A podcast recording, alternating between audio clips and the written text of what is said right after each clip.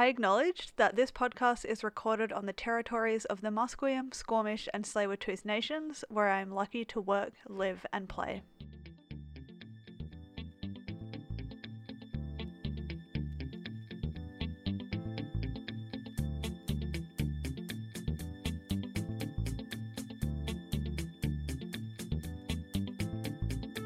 Hello, and thanks for tuning in to another episode of Everything Economics. I'm your host, Talia Murdoch, and we'll be continuing to talk about healthcare today as part of the larger series. In particular, I'm going to look at who spends the most on healthcare and try to help you understand why. Before listening to this, I do recommend you go back to part one of this series if you haven't already, where I explain the two models, private versus public, and how they are funded. Now, it is no secret that my preference is to have a completely public healthcare system where everyone has equal access regardless of income, race, gender, need, and location. So, I was pleased during my research when I started to learn a bit more that backed up how I feel. For starters, on average, a $1 investment in public health spending returns $1.20, representing a 20% return on investment. This comes from a number of places, including the positive externalities created by a healthy population, like increased happiness and wellness, increased productivity, less time actually sick and in hospital, and therefore more time to learn, grow, and care for friends and family. When we now take a look at healthcare spending per capita and as a percentage of GDP, we will also see that higher levels of spending don't necessarily equate to better health outcomes, which I will go through in this and also the next episode. In the US, a country infamous for its lack of universal healthcare system and dependence and obsession with the private sector, total healthcare spending per capita, so for every person on average, equaled 10,568 US dollars in 2018, making them the highest spenders. This is also equal to almost 17% of GDP, followed by the second largest spender, Switzerland, at only 12% of GDP or $7,317 per capita. This is quite a large gap between first and second place. But what is it that makes healthcare in the US so much more expensive, and does this lead to better healthcare outcomes? A lot of people, myself included, believe that healthcare is so expensive in America because too much time was spent in the hospital, too many unnecessary tests were done, and there were too many specialists and not enough general practitioners. In fact, this is not really true, and the nation is more or less on par compared to other high income countries in those categories. The main things that make the industry so expensive is the cost of administration, pharmaceuticals, and doctors. In 2016, the US healthcare industry spent 8% of its total income on administration compared to just 1 to 3% for 10 other high income countries. This includes Australia and Canada. When it came to pharmaceuticals, the industry spent about $1,443 per capita, compared to a range of $400 to $900 elsewhere. Additionally, doctors' salaries are significantly higher, on average over $218,000 a year, compared to a range of $86 to $154,000. To me, I believe this is because investors and stakeholders in the industry who have power are driven by profits, given that it is predominantly a privatized industry. If this spending led to better health outcomes for US citizens, then perhaps it might make a bit more sense. But in fact, it does not.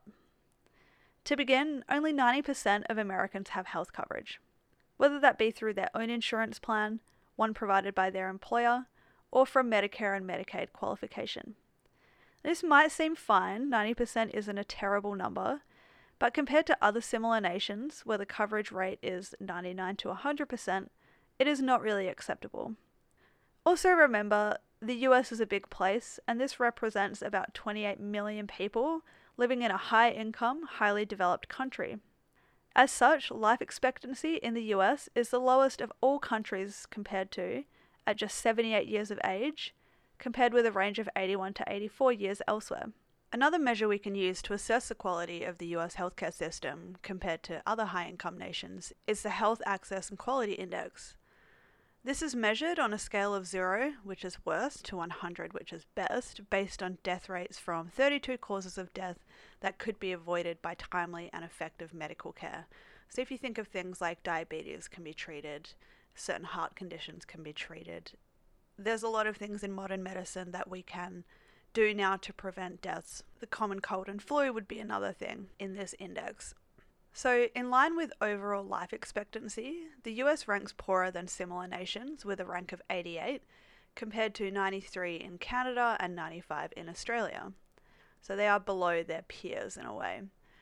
The US also has a very slower rate of change, which signals how rapidly care outcomes are improving, of just 13 between the year 2000 and 2016, compared with growth of 31 and 37 for Canada and Australia, respectively. Given the substantial wealth that exists here, something is definitely wrong.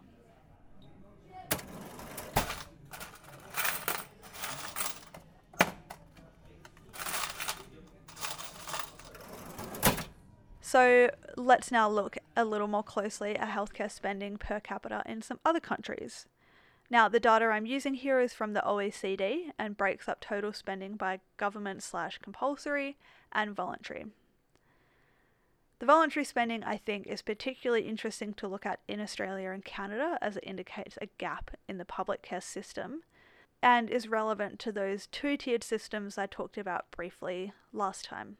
So, when it comes to total healthcare spending per capita, Australia and Canada rank 10th and 11th, respectively, with totals of $3,467 and $3,446 each year. Pretty close altogether, and both accounting for about 10% of GDP spending.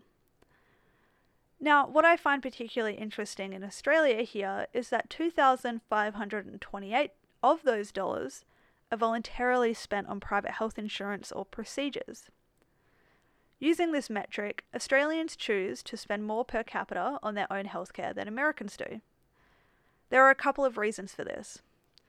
For starters, the public system, like in many countries, doesn't cover things like adult dental, physiotherapy, naturopathy, and other extended benefits. So, someone in need of this type of care may choose to buy some insurance to lower their overall health expenses. At the same time, Australia does have a two tiered health system, meaning if you are going to give birth, have elective surgery, or get an MRI done on a non urgent injury, you can pay for it and you can go through the private system, choose your doctor, of course, depending on their availability, and essentially skip the wait times of the public sector, which are based on urgency and need. This privatisation of healthcare was undertaken by the Liberal government in the 1990s. Further to this, if you are 30 years or older and have your own private health insurance, you get some tax credits and offsets when you complete your annual tax return, providing an incentive for folks to take out coverage. Which, let me tell you, while not as expensive as in the US, a single person with basic extra and hospital cover is still looking at at least $80 per month, let alone a single parent with children or a family of four on low income. Plus, out of pocket expenses if you don't have 100% coverage for what you need. Fortunately, a two tiered system does mean that, that universal healthcare does exist, so everyone has somewhat equal access to care when it's needed. So, why would a government want people to purchase private health insurance when the public system is just as, if not better, at delivering care? As mentioned last time, the argument is that this eases pressure off of the public system but really it only makes the public system worse. Private system also only offers care that makes a profit. So if you experience trauma from say a car accident, you would be going through the public system anyway, where care is not based on how much money the private insurer will pay the private hospital. The private system really only focus on elective surgery and outpatient care. Which is all well and good, but again, all this does is divert resources out of the public system and into the private one, that only serves a portion of the population who can afford it. I think the voluntary health spending in Australia simply represents a gap in the delivery of care under the public system that could be offered if these resources were invested more wisely by the government at large in public healthcare. So that brings me to the end of this episode about healthcare spending. Next time, I will dive into the public versus private debate and review a study that measures healthcare in low and middle income countries and how the two systems measure up to the World Health Organization standards. As always, thank you so much for listening. I hope you enjoyed it and have a better overview of how individual spending works. If you did enjoy this episode and want to support the show, please rate and review on iTunes. I would love to hear from you.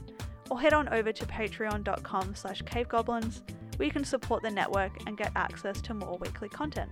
You can find me on Twitter at Talia Murdoch and follow the show at Every Economics for articles and threads based on the latest episodes. Thank you again for listening. Be kind to each other. I am Talia Murdoch, and this has been Everything Economics. Doug Vanderlei here for VanX Van on the Cave Goblin Network. Each week, I sit down with interesting people from all walks of life to talk about their work, interests, and insights. Also on the Van X Van feed, touching base with Talia Murdoch, where we discuss weird and wonderful news articles. That's Van X Van, everywhere you find podcasts. This is a Cave Goblin podcast. For other podcasts like this, visit cavegoblins.com. We hope you have enjoyed this program.